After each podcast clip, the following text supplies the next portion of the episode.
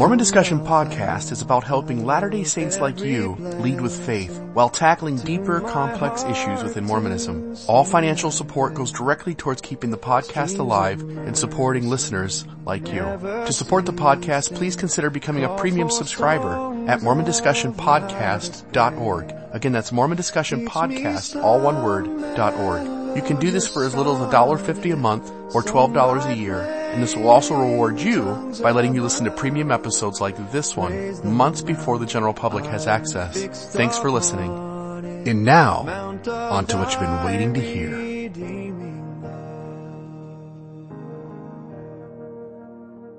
Welcome to another episode of Mormon Discussion Podcast. I'm your host, Bill Reel. I'm grateful that you've tuned in today, that you're listening. Today I want to talk to you about why people leave the church. And I certainly want to hit on the Mormon perspective, but I also want to tackle this from a more general Christian point of view. There's been lots of research lately talking about the nuns, not the N-U-N-S. I know we always have to preface this word with this conversation, but not the N-U-N-S, but the N-O-N-E-S. This is the largest growing segment when they do religious surveys asking what church people associate themselves with.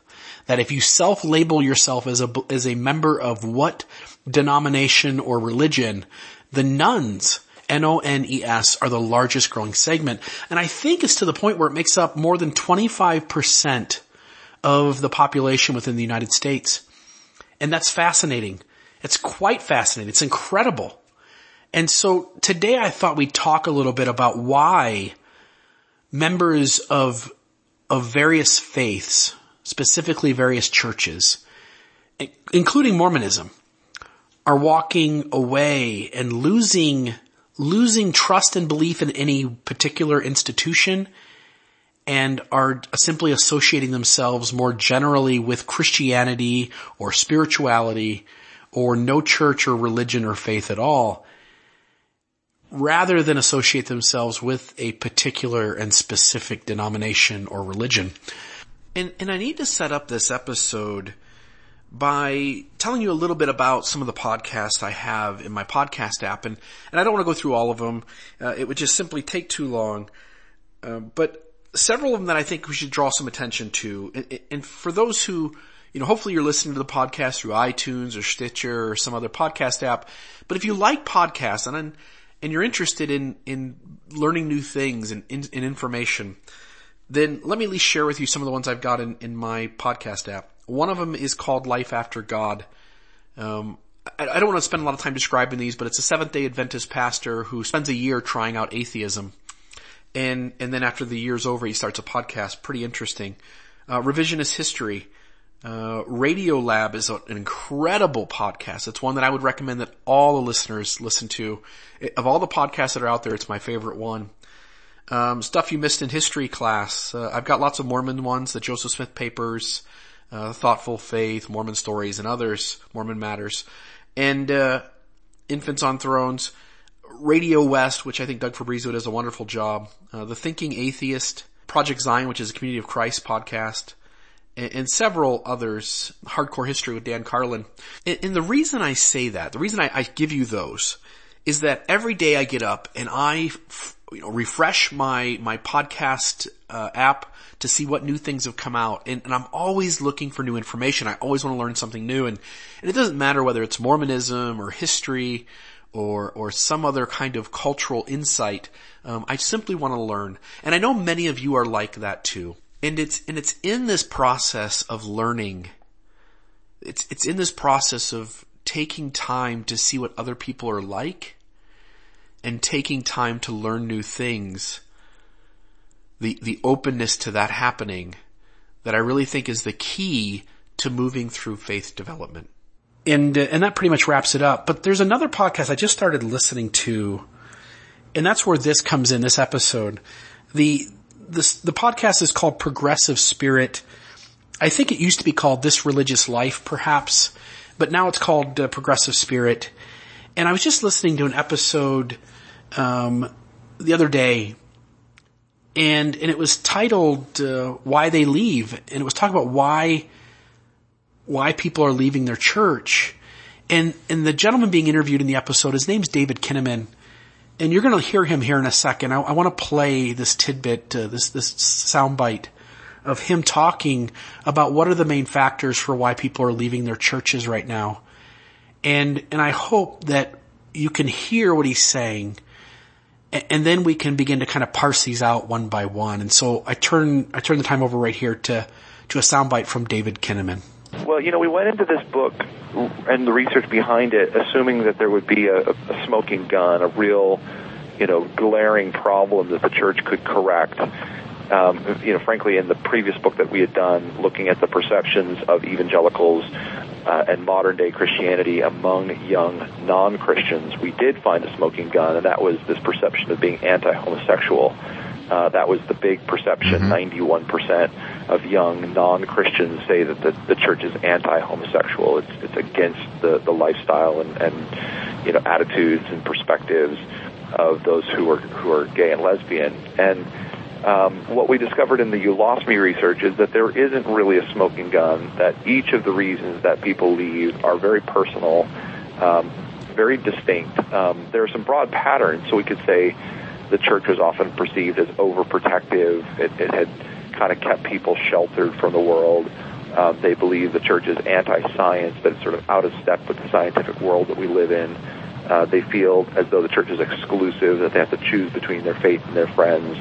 Uh, clearly, sexuality is a huge uh, point of disconnection in terms of you know what the church teaches on various subjects uh, to um, you know a whole host of, of of, of issues that come up in, in terms of sexuality. Um, a lot of times, there's a, there's a sense in which the church isn't a safe place uh, to ask about doubts, uh, to to express the most you know pressing life questions that they they harbor.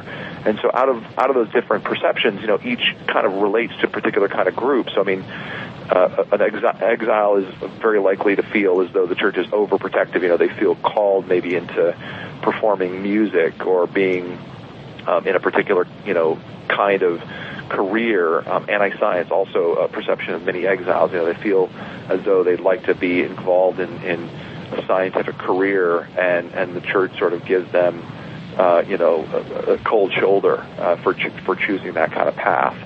Um, people who are our prodigals often feel as though the church is a, is a place of, of, of lacking doubt, that you can't express your doubt. Um, and you know, people that are nomads are these that feel they have to choose between their faith and their friends, or they may feel the church is repressive because they become sexually active. Um, so there's an interesting sort of interplay, but those are some of the broad themes that we discovered. Now, the the interesting thing as he as he goes into each of these points, and I don't think he sees this as, if you go back and you listen to this actual podcast episode, I don't think you ever see that he's really deeply connecting each of these. And I'm simply knowing what I know and seeing what I've seen. I'm convinced that these issues are interconnected. And, and so we have to ask, what makes this generation different? This, this younger generation, what makes them different? That they're walking away from their church. And, and each of these points he makes, I mean, they are individual specific reasons. But, but the question is if we, if we elevate ourselves to this 20,000 foot view, what is the connection between each of these? And so what I want to do is go through these one by one. We'll just parse out the segment you just heard one by one. And what I hope to do after each clip is to tell you the ground that Mormonism wants to hold and the ground that these folks who are leaving feel compelled to hold and let's see what the commonalities are. And so back to the first clip from David Kinnaman. Well, you know, we went into this book and the research behind it, assuming that there would be a, a smoking gun, a real, you know, glaring problem that the church could correct. Um, you know, frankly, in the previous book that we had done, looking at the perceptions of evangelicals uh, and modern day Christianity among young non Christians, we did find a smoking gun, and that was this perception of being anti homosexual. Uh, that was the big perception. Mm-hmm. 91% of young non-Christians say that the, the church is anti-homosexual. It's, it's against the, the lifestyle and, and, you know, attitudes and perspectives of those who are, who are gay and lesbian. So it's, it's the anti-LGBT stance. And the ground that Mormonism feels compelled to hold. Now, I'm hoping I can walk you through this. And and I'm trying to be as sensitive as I can. I actually recorded this episode the other day and I, and I, I loved it and it contained a lot of passion, but I also worried that I wasn't soft enough to, to maintain the audience that I want to maintain. And so in our LGBT perspective within the church, the church, here's the ground they need to hold. The Old Testament teaches that homosexuality is wrong. The Old Testament also teaches that eating pork is wrong, wearing wool with cotton and other fabrics together is, is wrong. There's a lot of things in the Old Testament that we no longer hold to. And, and Christianity is so very different than the Israelite faith and yet we feel bound in some ways to parts of the Old Testament, and part of that is that the Old Testament taught, or at least we've interpreted it to have taught, that homosexuality is wrong. And in spite of the fact that Jesus says nothing negative on homosexuality in his mortal life, Paul in the New Testament has absolutely nothing from Jesus to go on.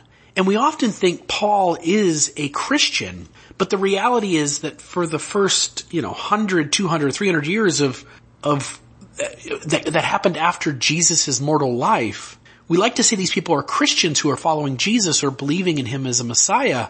The reality is they're Jews. They're a fringe group of Jews who believe in Jesus. Now because they're Jews, they still adhere in large respects to the Jewish faith. And so Paul in the New Testament having no answer from Jesus, the only choice he has is to refer back to Judaism and to ask, what does Judaism say about homosexuality?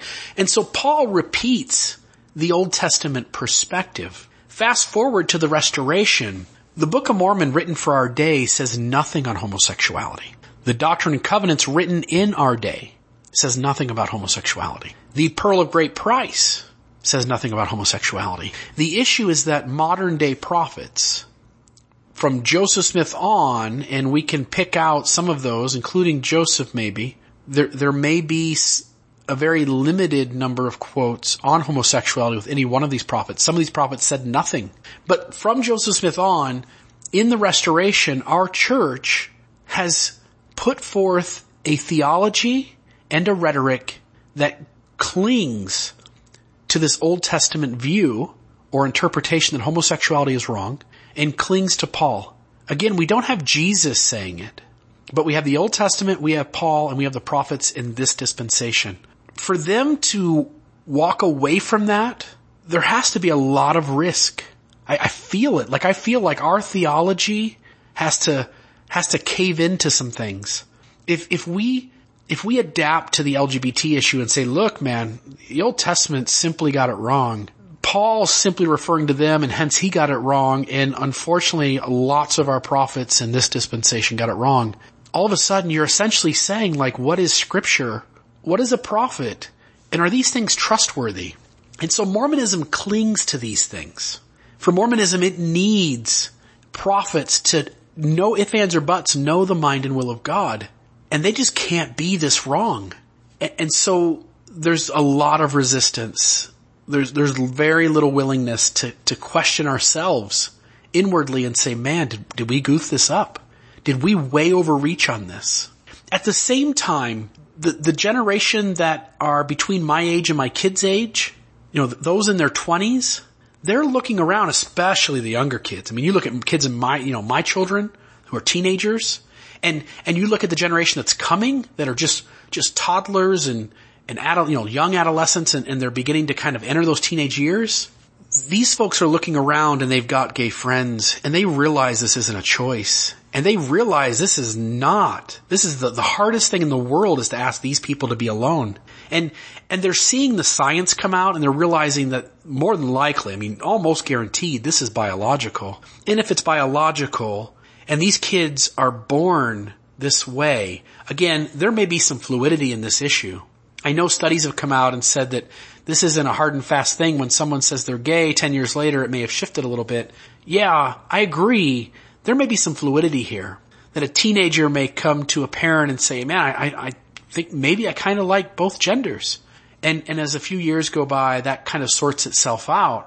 But to say someone's on the one end of the Kinsey scale and truly is on that side and then five years later they're on the other side, I just don't think that's the case. And I don't think the evidence gives us that kind of a perspective. And so we have to be careful that we're interpreting these studies properly.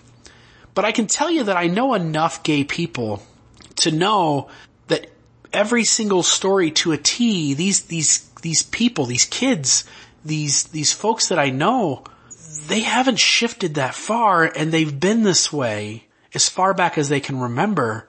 And, and to a, to a T, they say, I didn't choose this. I can't, I can't choose to not be this. And so the church has tried to make this more about behavior, but that's not the way the church always framed it. And so I think this has gotten really difficult because the reality and the science say one thing and the church out of necessity is holding to ground somewhere else. And I think we did the same thing back in the 60s, in the 50s, and the 40s when it came to theories around why our black brothers and sisters couldn't participate in the temple and why our black brothers couldn't hold priesthood. And we finally just saw the light, like we couldn't hold this ground. It was untenable. And I think for the church, this very moment, that this ground they're going to find to trying to hold the ground they are is untenable.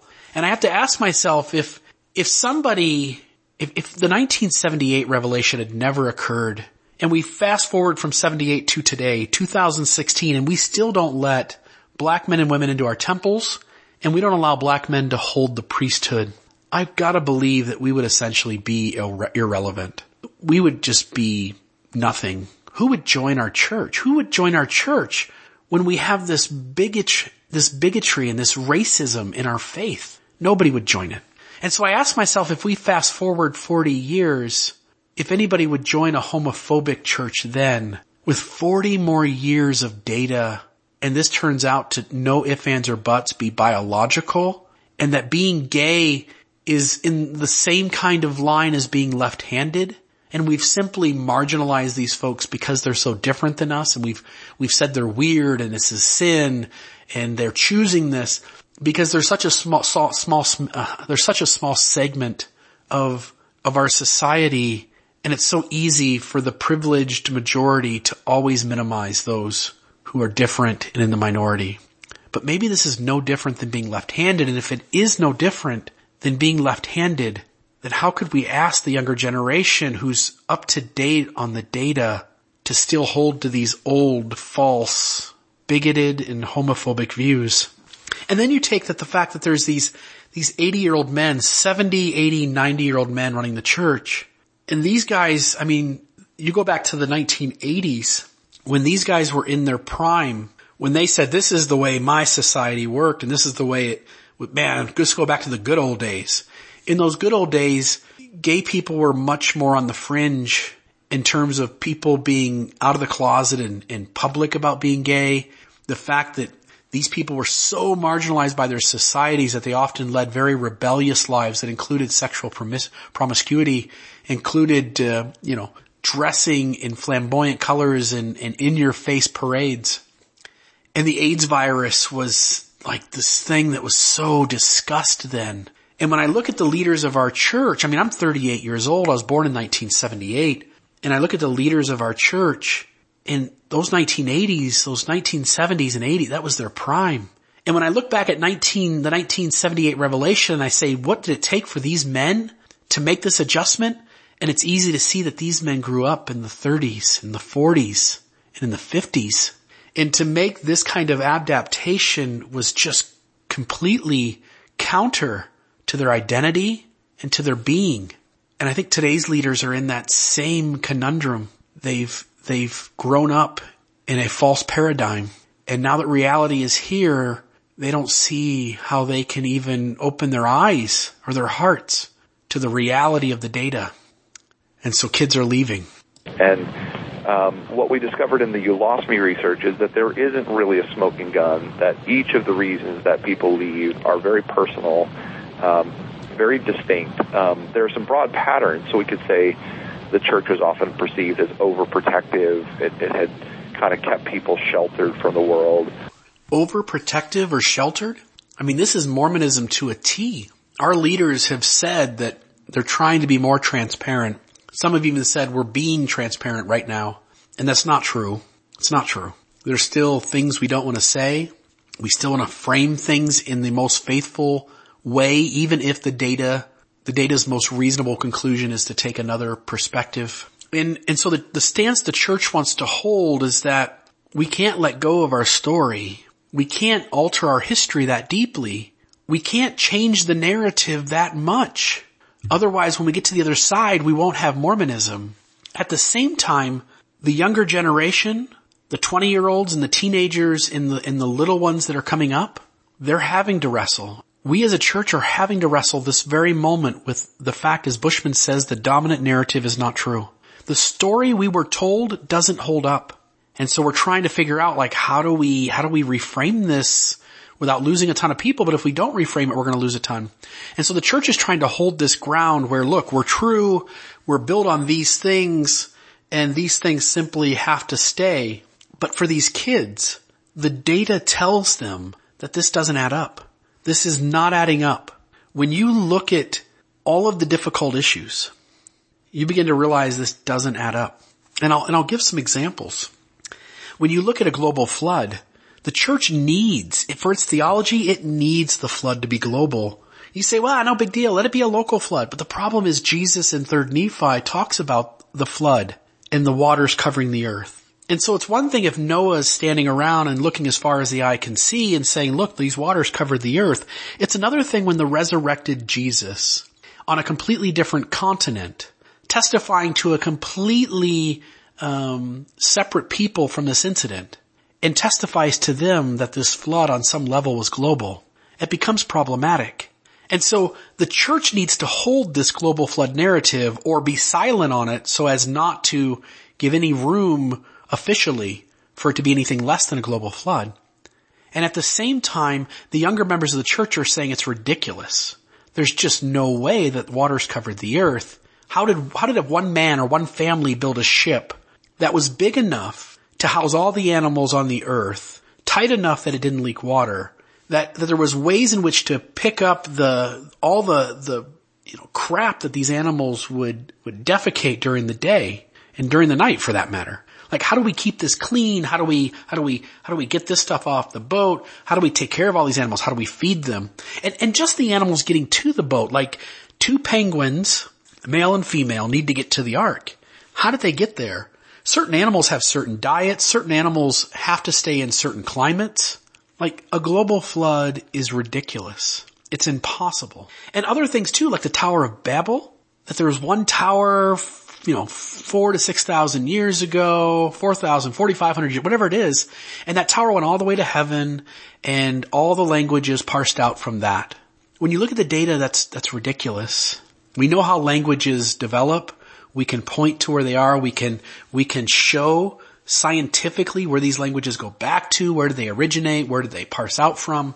And the trouble is if we, the church needs to hold to a literal Tower of Babel because that story is in the Book of Mormon. If there is no Tower of Babel, there is no brother of Jared.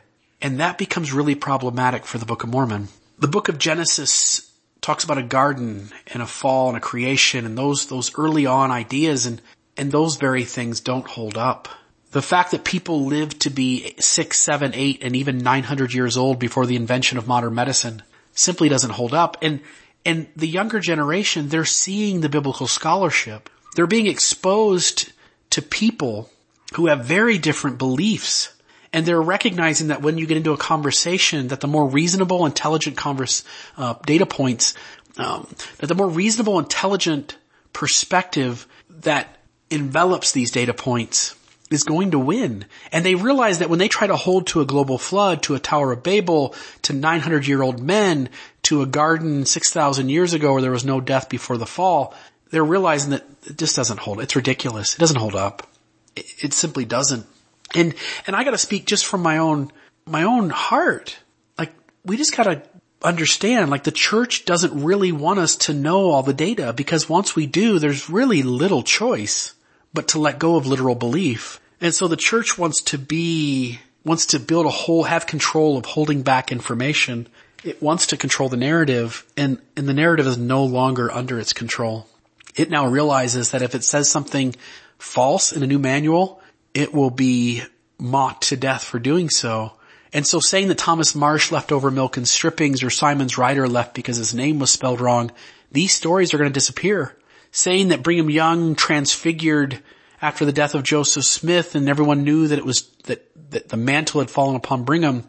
When you read the data, these miracle stories of seagulls and crickets and, and, and Brigham Young's transfiguration and, and other stories that we've been told, there, there's just not as much support for them anymore as there used to be.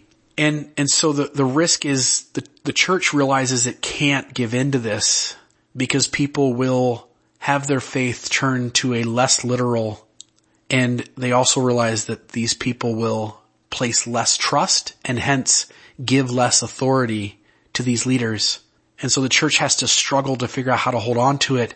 And yet the reality, the data, and just to be honest, the truth shows that Bushman's right. The dominant narrative is not true.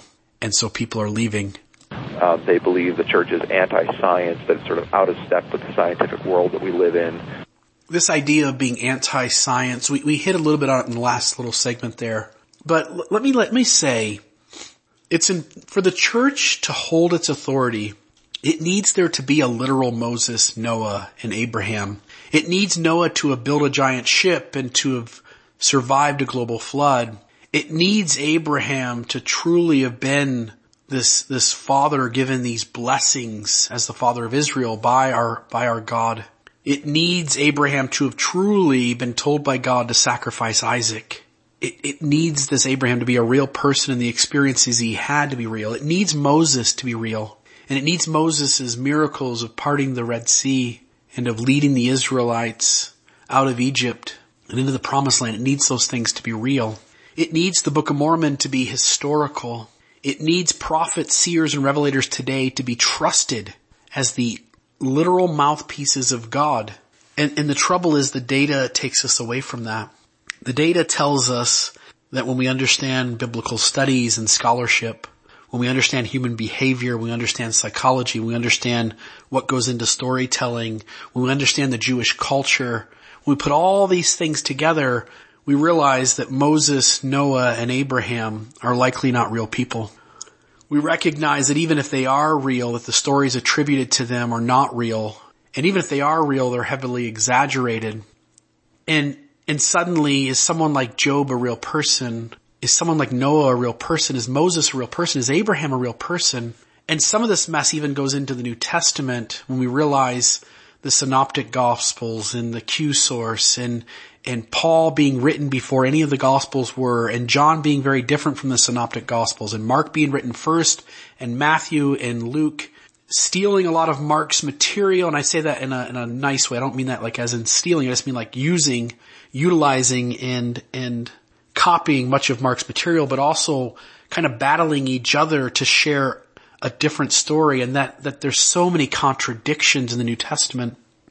When one recognizes that the data points to there being three authors of Isaiah and the third author of Isaiah is a person who lives and writes after Lehi has already left for the Americas and yet somehow third Isaiah shows up in the Book of Mormon. When you realize how messy this gets, when, when you think of how Mormonism used to hold to the fact that the earth was 6,000 years old, that evolution was a heresy, to a literal garden, to there really being six, seven, eight hundred, nine hundred year old men, to, to the Lamanites being the Hawaiians and Polynesians along with the South Americans and Mexicans and others. When, when you, when you start to dive into each of these issues, you realize that science is butting heads with so much of the church's theology and doctrine and that the church has to maintain this, this orthodox old way of seeing things. It cannot give in to biblical scholarship. The church is so far behind in biblical scholarship to, for even a BYU seminary teacher uh, who's, who's going through the education field so he can go out and take a career as a seminary teacher, someone who's going to be in the CES program, who's, who's being professionally trained to teach religious ideas, history, and doctrine to students. He is, he is so far behind. He is teaching perspectives and views that were let go of by informed circles a hundred years ago. But the church can't give it up. If the church relinquishes this ground, again, everything changes and the narrative has to change and these top 15 men will have to relinquish a large chunk of their authority. And they won't do that. And yet these kids, these kids are seeing that the earth is billions of years old. They're seeing that no death before the fall is silly. They're seeing that a global flood is impossible. They're recognizing that even in the Book of Mormon, where 2,000 stripling warriors, 2,000 unex- inexperienced teenagers who go to fight against a larger, more battle experienced army, and yet among these 2,000 not one soul is lost. 200 faint from blood loss. And yet they don't stop so that these wounds can heal. Nobody gets gangrene and dies. Instead, a couple days later, these guys all make their way to the next area and join in another battle. The reality is that's not reality. The facts say that can't happen. It's not a matter of just having faith. It's a matter that the story is so absurd based on the way life happens and the reality of what could even possibly be a miracle and, and then just miracles by themselves, right? Before verifiable history, before people could capture videos on their phones, before there were uh, newspapers and multiple witnesses to events that could keep track of those records and those records could be compared to other witnesses. Before verifiable history, seas were parted, waters covered the earth, really fires came down from heaven really magnificent miracles occurred. And anytime someone couldn't explain why something happened, they explained it with God. They explained it with religion. It's why certain cultures threw virgins into volcanoes. This volcano is going to erupt. The gods must be angry. We must appease them. Grab a virgin, throw her in. And if the volcano ceased to erupt, if that volcano did not spew out its magma, then the gods were appeased. And if it continued, then the gods were still angry. And Christianity is no different than that. If some she-bears maul some kids, then darn it, that must have been God answering Elijah's prayer. But that's not realistic because the moment we enter into an age of verifiable history, especially today when people have their smartphones and we've got newspapers and we've got reporters and we've got history books and we've got witnesses who, who are testifying in multiple sources and various venues rather than one person during one age. And suddenly all of those miracles cease. Seas are no longer parted. Waters no longer cover the earth. God no longer strikes its critics of his prophets dumb or blind. Instead, life just seems to be life. Sure, are some people healed? Absolutely. But I also read some study that one out of 20 cancer cases, they just go away on their own.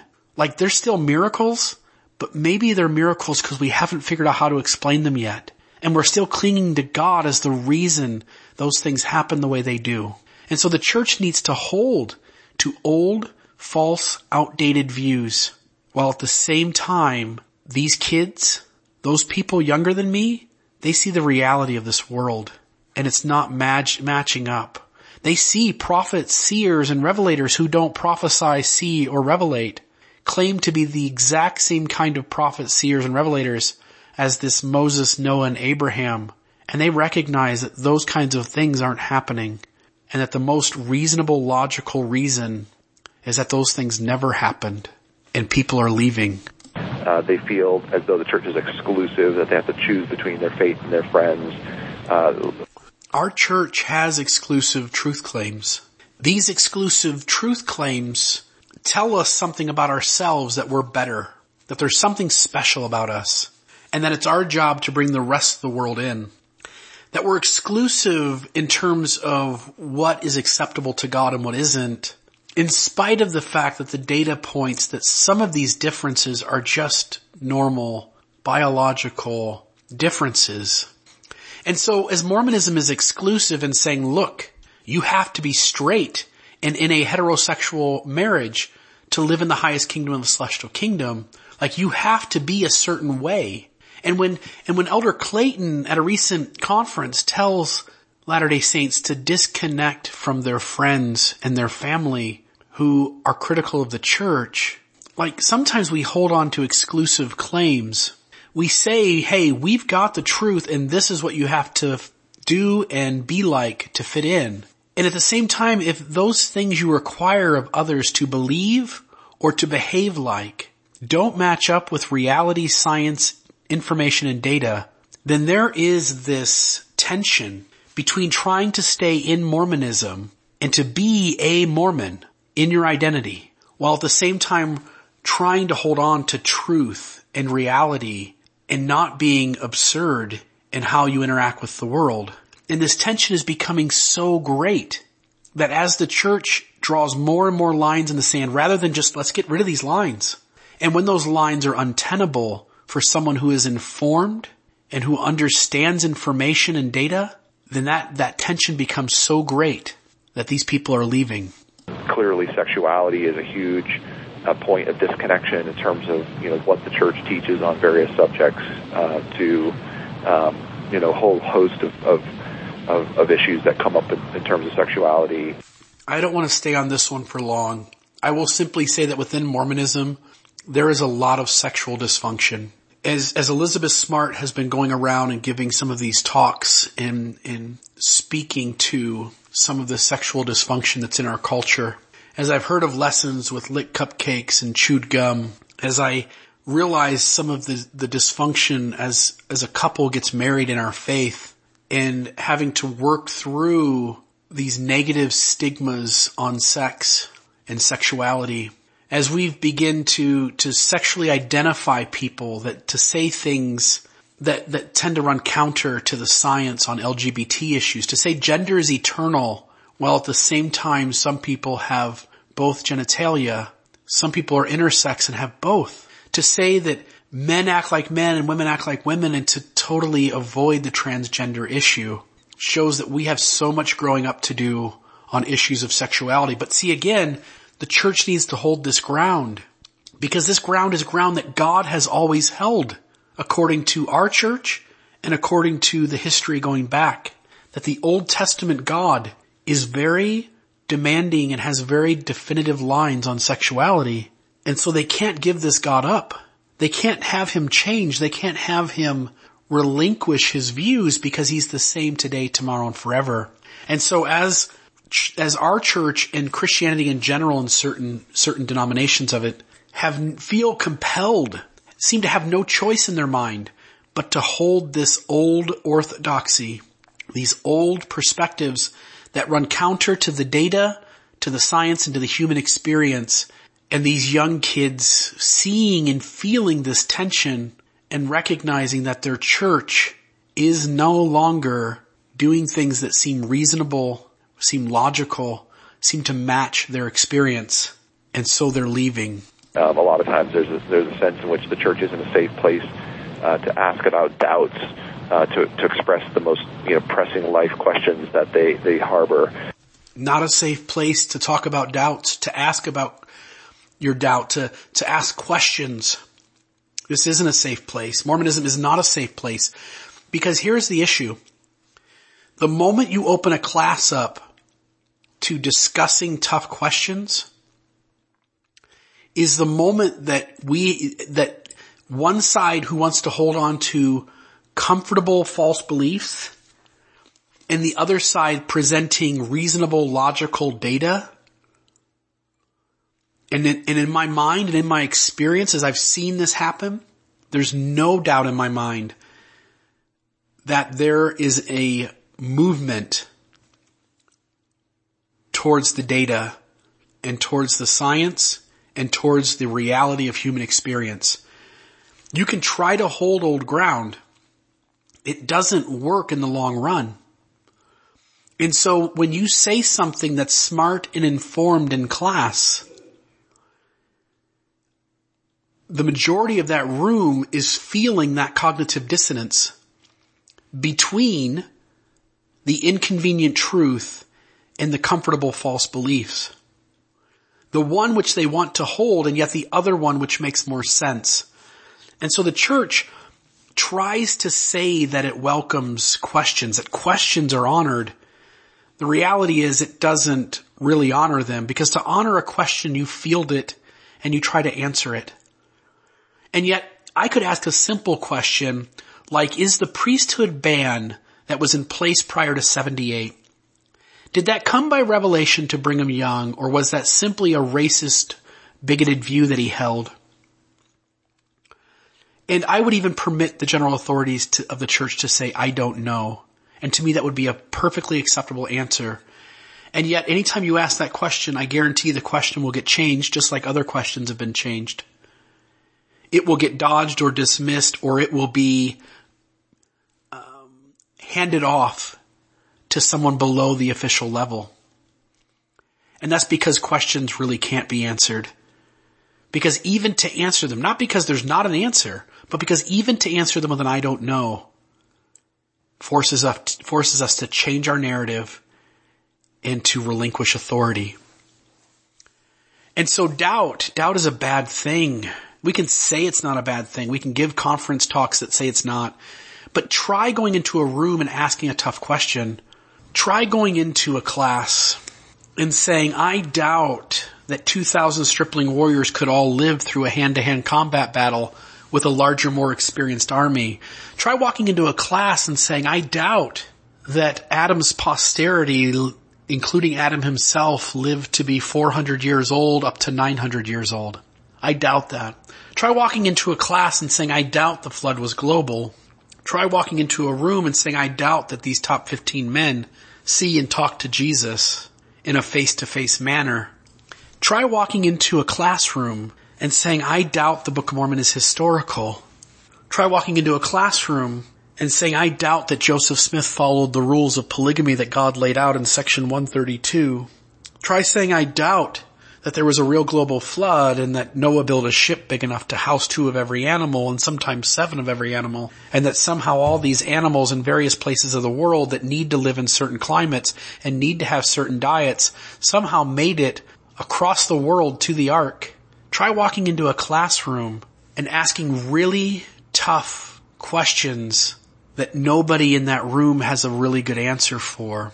And you can see that the church has to maintain an unquestioning obedience. And yet this younger generation have their smartphones. They have, they have the world of information at the tips of their fingers. And when someone says something, they're immediately going to that device and they're finding whether that's true or not. And so the reality of their experience and their understanding doesn't match the ground that the church needs to hold. And the tension is so great that people are leaving. And so out of out of those different perceptions, you know, each kind of relates to a particular kind of group. So I mean, uh, an exi- exile is very likely to feel as though the church is overprotective. You know, they feel called maybe into performing music or being um, in a particular, you know, kind of career. Um, anti-science also a perception of many exiles. You know, they feel as though they'd like to be involved in, in a scientific career, and and the church sort of gives them, uh, you know, a, a cold shoulder uh, for for choosing that kind of path. Um, people who are are prodigals often feel as though the church is a, is a place of, of, of lacking doubt that you can't express your doubt. Um, and you know, people that are nomads are these that feel they have to choose between their faith and their friends, or they may feel the church is repressive because they become sexually active. Um, so there's an interesting sort of interplay, but those are some of the broad themes that we discovered. So now if we elevate ourselves to this 20,000 foot view, here's what I think is the connecting piece. As information becomes so widely available, if somebody says something in a class, I can get on my phone, I can go to the internet, I can type in a subject, I can look up studies, I can look up Wikipedia, I can see what, what other people are saying on the topic, I can read blog posts, I can listen to podcasts, I can become an informed person. And the more informed people become, the less orthodox they are. You see, the more informed somebody is, the more they realize the difference of experience, the more you get to know people who are different than you. It used to be if you grew up in Utah, everybody in your neighborhood was Mormon, everybody in your neighborhood was white, everybody in your neighborhood was a certain socioeconomic status. Everyone in your neighborhood matched up exactly with your own family. And as time has gone on, the world has become smaller. And by that I mean that you have friends on Facebook who live in other countries. You have friends on Facebook who don't fit the sexual normative of the church. You have friends on Facebook who are different socioeconomic statuses. You have friends on Facebook who have different political preferences. You have friends on Facebook whose life experience is dramatically different. It's easy to maintain the old view of Mormonism. It was easy to maintain that false dominant narrative when everyone around you believed the same things and man, we all believe the world's 6,000 years old and how can that be called into question? We all know it's true. The moment you step outside of your shoes and put yourself into the shoes of other people, you realize that there are other perspectives out there and they hold more water than your perspective. They hold more weight than your perspective. I have family members who are racist to the core. And they've gotten away with it their entire life because they've been surrounded by people like them. But we live in a world today where people growing up, this is going to become less and less possible. That we all become more accepting and inclusive of those with differences because we're seeing what those people with differences look like, what they say, what they think, we're seeing how the world treats them. We're seeing what is the appropriate way to treat another human being. And we've got examples of people who are standing up and saying, I don't care what's going on in my tribe. We're not going to do that and I certainly won't stand for it. And this younger generation is exposed to this. They're exposed to different people in social media. They're exposed to different people as they follow music or movies or conversations going on in blogs or as they listen to podcasts. And so the younger generation is becoming more and more distanced from orthodoxy. Now a second point. As we talk about faith development, we know the idea you can't go back.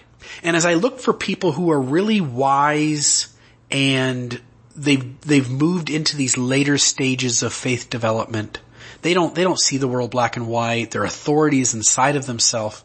There are, there are people in what Fowler called stage three. There are people in a black and white stage who look outside of themselves to authorities. Those people every day, some of them are changing into those who no longer see black and white and whose authorities inside of themselves. But there are zero, listen to me, there are zero people on the other side of that who have moved through the faith transition, who have come out the other side with this very inclusive, empathetic, non-black and white judgment, this, this non-extrinsic uh, authority. Nobody on that side of the development is going back to orthodoxy.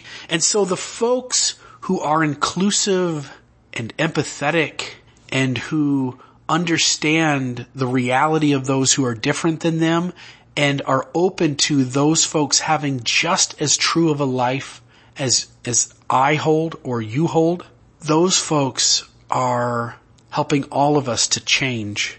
Meanwhile, the orthodoxy isn't converting anyone. Nobody who's moved out of orthodoxy to nuance moves back to orthodoxy. It doesn't happen. Nobody who begins to enjoy the contradictions, complexities, and messiness of life goes back to a rigidity and fundamentalism. It doesn't happen. And so the church is at this precipice moment where it has to choose whether it holds on to orthodoxy and, and in turn becomes so less relevant to the point where someday it will be irrelevant completely and to the point where it will be so much more rigid and fundamental and hence the size of the church will become smaller and smaller. Or it has to change its narrative. It has to expand its theology to accept those with differences, including LGBT individuals. And its leaders have to relinquish authority. And I don't know whether that happens or not. I know Patrick Mason is nervous. I know I'm nervous. I sense that Richard Bushman and others are nervous. So the church is at this moment, there's a fork in the road and it has to choose. Is it going to relinquish authority is it going to drastically change its narrative? And is it going to drastically change its theology? Is it going to drastically relinquish its authority to say, look, we're prophets, but not in the way that you thought we were. We're not like Moses, Noah, and Abraham. And in fact, you don't even have to believe in Moses, Noah, and Abraham as literal historical figures who did literal historical grand marvelous miracles. It's going to have to relinquish its theology. It's going to have to make room for LGBT folks. It's going to have to learn to apologize for its mistakes. It's going to have to learn to say, man, we don't have to hold people to this ground. We're going to have to relinquish it because the data is on their side, not ours. And is it going to drastically change its narrative to match up with the data? Is it going to relinquish its miracle stories? Is it going to relinquish the stories it's told itself about why people leave the church? Is it going to relinquish the stories it's told itself about how gay people somehow can, can defeat this, this biological natural thing that makes up who they are and their very core of their identity?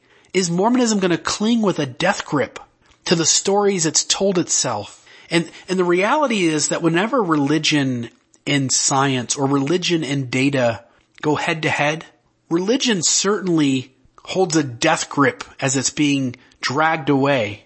It certainly goes kicking and screaming, but it goes nonetheless. Religion retreats. In my mind, I can't name one instance where religion and science butt heads and religion walks away the victor. I don't see it. There are such things as matters of faith. Did Jesus rise on the third day or not? We can't prove one way or the other. It's certainly scientifically shown that that's not a natural thing that could happen. But at the same time, we're saying this man is extraordinary and this claim is unprovable. The trouble is when you come to other things like the flood, there is geologic evidence and what would have to take place to allow that narrative to hold up is just absurd. Like completely unreasonable and the evidence is mounted against it. When science and religion go head to head, religion always takes its time. It always goes dragging. It always goes clinging with its nails to the ground, scratching and clawing. It always goes kicking and screaming, but it goes nonetheless. And so Mormonism, I'm looking to you right now, to the top 15 leaders of the church. I'm looking to you right now. You have to see the writing on the wall and you don't have time to do a slow change. I think, I think your predecessors did. And I think they took advantage of that. But I think now we live in a different age. We live in an information age. You can't go slow. Every day that goes by that you hold your old ground, you are becoming less relevant. So it's my prayer that the Church of Jesus Christ of Latter-day Saints can find some way to hold on to some of the dynamic truth claims that I've come to love but can also find a way to relinquish authority, to have its history truly match up with the data more effectively, and that it would be willing to change its theology to be more accepting and inclusive of all of God's children, for all are alike unto God. It's my prayer that these men will have the courage, the wherewithal, and the awareness and the sense of the moment that they live in it's my prayer that you, top 15, I love you. It's my prayer that you might be open to dramatic revelation, regardless of whether Jesus is in the room or not. That's my prayer. In the sacred name of Jesus Christ. Amen.